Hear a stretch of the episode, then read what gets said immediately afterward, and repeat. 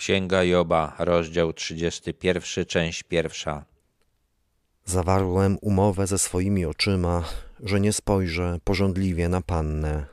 Job zaczął opisywać, w jaki sposób prowadził swoje życie, jak pełnił wolę Boga. Zdawał sobie sprawę, że dla Boga ważne są nie tylko czyny, ale też myśli i dążył do tego, aby ustrzec się od pożądania, także postanowił w ogóle nie przyglądać się pannom. Można się domyślać, że od czasu, kiedy się ożenił, Jakiż miałbym dział od Boga z góry i dziedzictwo wszechmocnego z wysokości?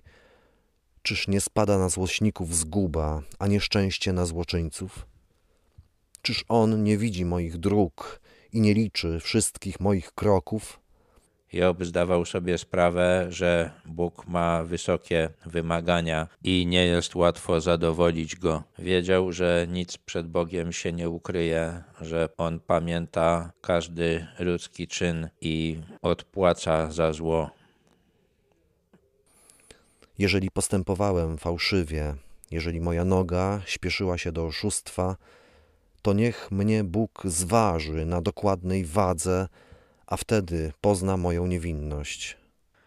Tłumacz tutaj zrozumiał to zdanie w taki sposób, że Job nie oszukiwał w handlu. W tekście hebrajskim to jest dosłownie chodzenie z kłamstwem po próżności. Może się to też odnosić do trwania w pogaństwie. Jakkolwiek by rozumieć to zdanie, Job jest pewien, że Bóg nie znajdzie pod tym względem w nim niczego godnego nagany. Nie boi się nawet najdokładniejszego badania ze strony Boga. Jeżeli mój krok zboczył z właściwej drogi, i za oczyma poszło moje serce, a do dłoni moich przylgnęła jaka zmaza, to niech ja sieję, a inny niech spożywa i niech będą wykorzenione moje latorośle. Job wiedział, że jest droga, którą Bóg wytycza dla człowieka i porządliwość oczu, czyli to, co człowiek widzi i czego zaczyna pragnąć, może sprawić, że zejdziemy z tej drogi. Był pewny, że nie zboczył z tej drogi. Był pewien do tego stopnia, że gotów był znieść śmierć swoich dzieci i daremność wszystkich swoich wysiłków, jeżeli okazałoby się, że jednak wykroczył przeciwko Bożej woli. Jeżeli moje serce dało się uwieść przez inną kobietę, i jeżeli czyhałem u drzwi mojego sąsiada, to niechaj moja żona miele dla innego, niech inni z nią obcują, bo to jest czyn sprośny i występek karygodny.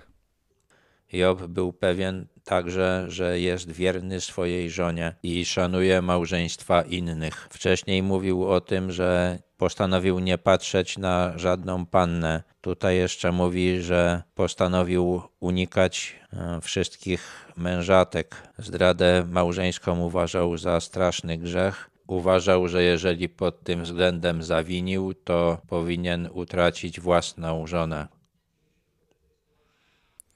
bo to byłby ogień, który pożera aż do zatracenia i mógłby pochłonąć całe moje mienie.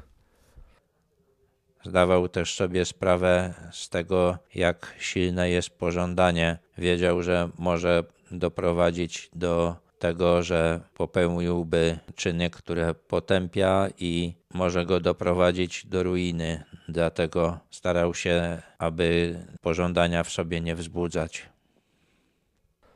Gdybym podeptał prawo mojego sługi lub mojej służebnicy, gdy występowali ze skargą przeciwko mnie, cóż bym począł, gdyby Bóg powstał i cóż bym mu odpowiedział, gdyby badał? Był też pewien, że dobrze traktował swoich pracowników. Siebie samego uważał za sługę Boga i to powodowało, że dobrze traktował tych, którzy jemu z kolei służyli. Czyż ten, który mnie stworzył w łonie matki, nie stworzył jego? I czyż nie on jeden ukształtował nas w łonie? uważał, że jego słudzy są mu równi, bo tak samo zostali powołani do życia przez Boga, jak i on. I wiedział, że Bóg będzie go rozliczał z tego, w jaki sposób traktował tych, którzy od niego zależeli, którzy dla niego pracowali.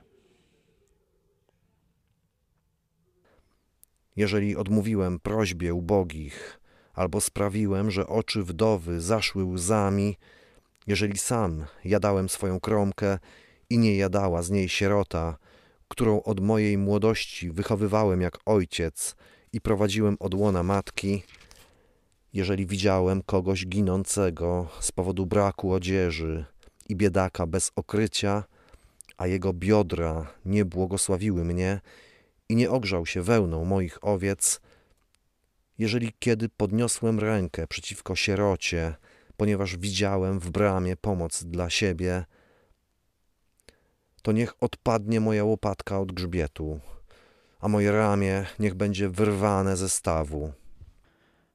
Nie miał też sobie nic do zarzucenia, jeżeli chodzi o pomoc potrzebującym. Uważał, że chętnie pomagał i nie był skąpy pod tym względem. Przyjmował takich ludzi u siebie w domu, zauważał potrzeby tych, którzy znaleźli się w nędzy i nigdy nie wykorzystywał swojej pozycji, żeby ich pognębić. Był gotów ponieść najgorsze kary, gdyby się okazało, że jednak nie było tak, jak mówi.